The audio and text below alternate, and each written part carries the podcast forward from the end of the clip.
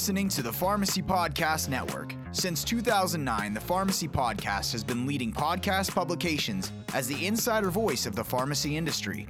Explore the profession and business of pharmacy through audio. Join us at pharmacypodcast.com or subscribe on Apple Podcasts, Spotify, Google, or any of your favorite podcast directories.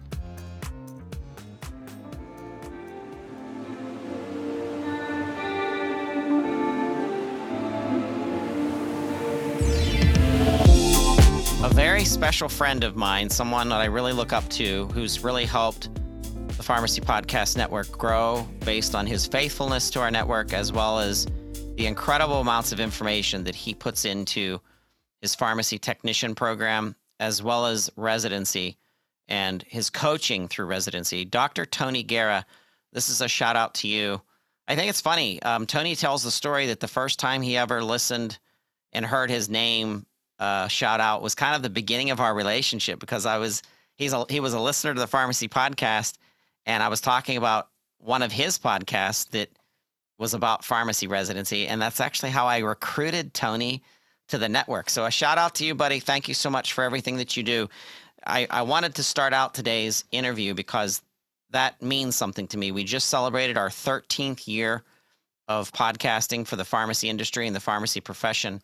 And I think that the journey to residency and understanding the opportunity that you have as a pharmacist saturated in health system um, in order to be the advocate for your patient, to become the patient voice of all things medication management in a hospital system, that is no small feat. And there's so much stress that comes with that. And and just to get to that point and and and you absorbing what is um, status quo operations and what they do at that at that health system as a pharmacist. However, you're expected to innovate, and everyone that's a health system pharmacist that's listening to this right now, you know exactly what I mean. You you see issues with processes, you see issues with workflow, you see how things are ran, and you can actually help to improve those. So encouraging pharmacist to go through residency for the right reasons because you are passionate about um, healthcare in the hospital setting. This is important. So when I get an opportunity to talk with a pharmacist who's concentrated and who has written a book, this book is titled Journey to Pharmacy Residency Stand Out from the Crowd Interview Tips and Survival Guide for Achie- Achieving Your Goal. I want to introduce to the Pharmacy Podcast Nation Dr. Diana Kirsty. Welcome to the Pharmacy Podcast. Awesome. Thank you so much. I'm very excited to be here. Um, so happy to be with you, Todd. Thank you for allowing me to be part of your podcast today. Absolutely. This is what it's all about. It's so what what can we do to improve processes? What can we do to improve safety measures? I just got done talking about um, clinical trials. How do pharmacists improve clinical trials? So today's subject is pharmacy residency and it's about this book that you're really helping the pharmacist that is making some decisions. Someone's listening right now, they're driving to work, they're um, exercising, and they're considering a residency, and they're very nervous about understanding how to apply the steps to writing uh, the best in, in, in the best uh, curriculum and the CV and you know being at the right meetings and asking uh, the right follow up questions. It's it's daunting and it stresses me out even thinking about you know being ready to go through an interview process again. Um, so I want you to to share with the listeners why did you write this book? Why why were you inspired to write this book? And then just give us a summary of it. Yes, of course. So throughout my pharmacy career, I had a lot of students ask me, uh, you know, like how do you do this? How do you do that? Like you have a family and you're so involved with a lot of things. I want to do a residency. How do I even start? Uh, like, how did you do this? So I'm like, okay, all the stress through the pharmacy residency and, and all the nerve wracking interviews and overwhelming presentations, and you have to go through resources here and there and I wish I, I had this mentorship when I was applying to residency. So I decided to compile all the resources into this book. I had a lot of questions on should I do a residency, Diana? Where do I even start? So this is the reason why I wrote this book is like a, a story based on the journey to go to residency, but at the same time it's like a practical guide that will help the students with the recommended skills and experiences they can start building since P1 year, also other skills in during P2, P3, and even P4. And these recommended skills and guidance that help me, I want to share that to the students. And um, I have no doubt that they will stand out from the big applicant of, you know, the pharmacy residency application pool. All right, so let's let's back up for a second. Let's say I am interested in the concept of residency. What do I have to think of from the beginning? What did you learn in the mistakes that you made in going through this yourself that you can kind of start us out um, as as someone that's that's getting ready to even apply and do it the right way?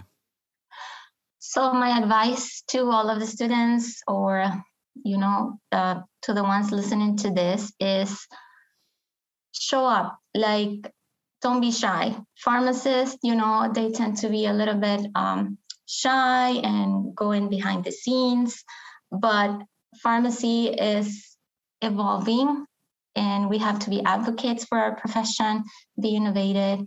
So my recommendation would be to show up to the meetings stand out by building your presentation skills, being part of organizations, practice public speaking, um, talking to the colleagues, to the preceptors, building the interpersonal skills that are needed to be a pharmacy leader. So starting from first year in pharmacy school, students don't know what's going on, like is it retail, is it pharmacy, is it um, is it IT, is it research? So I recommend students kind of like tailored since P, since P1 on trying to understand what are the different areas in pharmacy. And from there, trying to stand out, like building their interpersonal and communication skills since P1. That's very important. That's really um, good advice. Um, I I read some of the preface of the book and you, one of the things you mentioned in the preface was things to consider when applying to pharmacy residency programs. What specific things do you shout out uh, to someone that that wants to apply?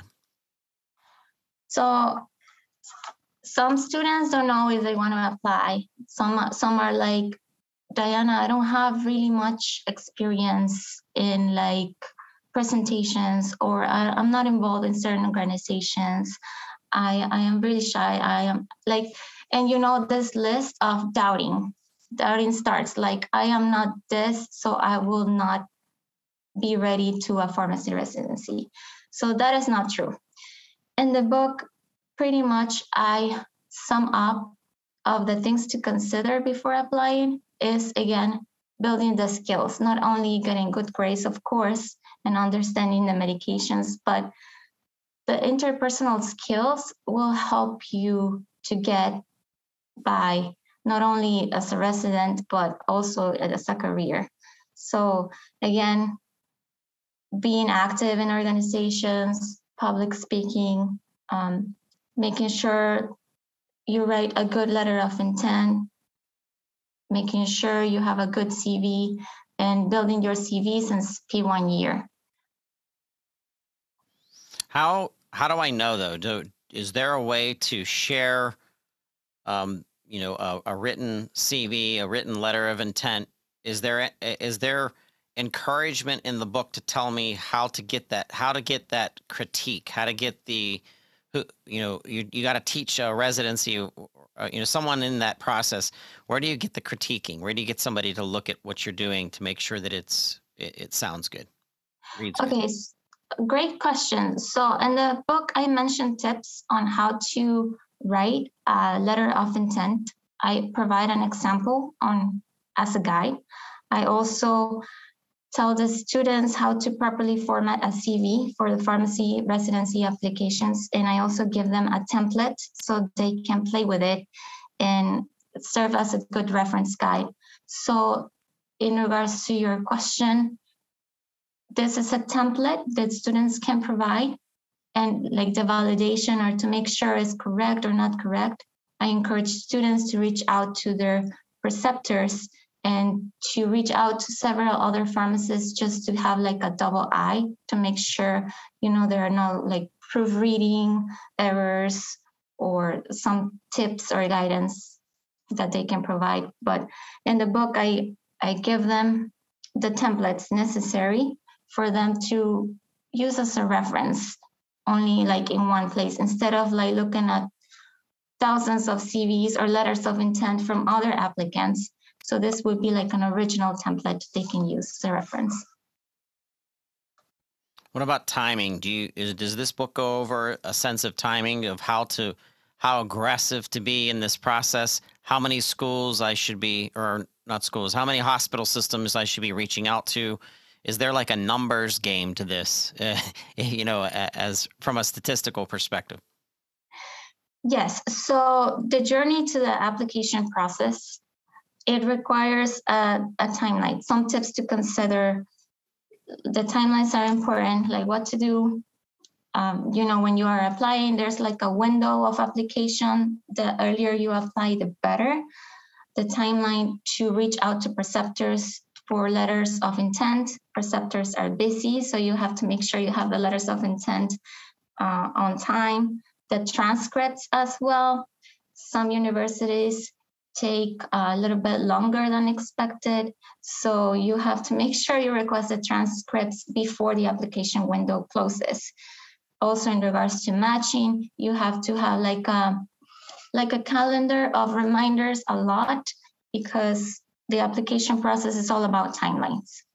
So in the book, I recommend what like the steps to follow in regards to that journey from beginning to the end of the application process, even during matching. During matching on how to rank your the programs that the students are interested in, I would recommend that no more than five or six, because applying to 10 to 14 to even 20 programs, like I have met some students do that, I believe is just adding too much stress because they want to improve their chances of getting matched. But at the end of the day, you just need to prepare really, really good for that one interview that will guide you to success. So if you focus on doing a great job from the beginning, the first impression, then the, the higher are the chances to do a good job in the interview. These processes and initiatives to residency and the pathway to residency is expensive. Uh, there's the need to network and go to these meetings. Can you talk about the expense of this process and what to what to be aware of so that you're not, you know, too surprised?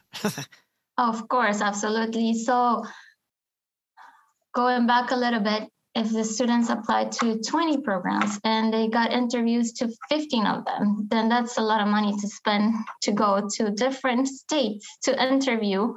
And so that's another consideration that the students have to take. Um, you know, there's a lot of like meetings. If you want to get your face out there, you have to spend for transportation, for the plane, for the hotels. So the student has to be diligent and very like decisive on what programs are most interested. So I would recommend to just tackle on the programs, five to six programs that are more interested to the students so that way and set up a budget not go like over crazy because at the end they're gonna be spending up a lot of money Yeah. it can be expensive so uh, the majority of these processes, such as the application, your uh, CV, maybe some video feed, maybe even a podcast that you do as part of your package to is there a creative side of this that if you're more creative do you stand out from the crowd um, is there is there a an element of creativity that goes into uh, packaging your um, your initiatives and, and application and, and the information that you present uh, to these health systems? Well, I would recommend that the highest it would be confidence. It's not like how creative you are.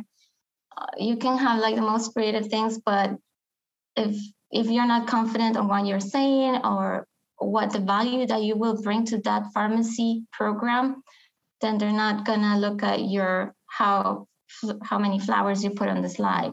it's about it's about the value that you can that a student can bring to the pharmacy health system and the confidence that will that will help. So yes, of course it helps to be creative, but at the same time professional, confident and diligent on the type of information that the student is given to the to the pharmacy program. And of course, to I would recommend the student to mention why what value will the will the student bring to that program as a pharmacy resident? Because that's what is important too. Health systems can be very specific to disease states. They could uh, one health system could be famous in uh, brain disease another health system could have a reputation in diabetes management another health system could be you know known to concentrate on specific cancers and medication regimes especially with specialty medications especially medications are so expensive. So there's always a management advantage. Having that background of that specific health system, is there an element to that in your application process to really understand what the health system is, you know, is concentrating on?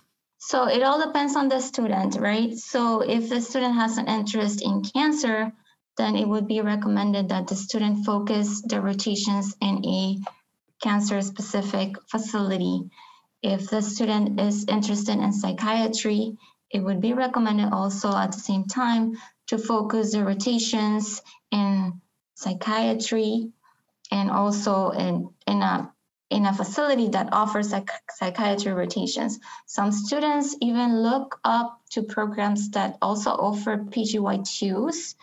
For example, at the Miami VA, we had we had residents already focused on psychiatry, so they did the PGY1, and then they went ahead and did a PGY2 because the Miami VA offers that specific area. So yes, if a student is interested in any specific area, that I would recommend that that student look up for those programs that have that area of interest, and that will really help them to, you know, to stand out from the applicant pool. Excellent. Very good. So, what advice do you have in in wrapping up our interview today for um, for the pharmacy resident and and what they're going through? Don't panic. This is a really really um, exciting journey. It can be at times stressful, but that's why I wrote the book to help as a guidance on things to do, what to expect, even if you match, even if you don't match, you get the interview, you don't get the interview. Don't get discouraged with the bumps along the road. They're gonna happen. If they don't happen, awesome. But um, just keep moving forward. Uh, be confident. Bring value to the pharmacy profession, and um, wishing the best of luck to the success of the students. Going to pharmacy residency is a wonderful career. This has been a uh, valued discussion and understanding the the the steps and the necessary uh, best practices for your journey to pharmacy residency. We were talking with Dr. Diana Kirsty. She's the author of Journey to Pharmacy Residency Standing Out from the Crowd, Interviewing Tips and Survival Guide for Achieving Your Goal. Diana, this has been uh, special to us. Thank you for, for being part of the Pharmacy Podcast Nation. Thank you so much. Pleasure to be here.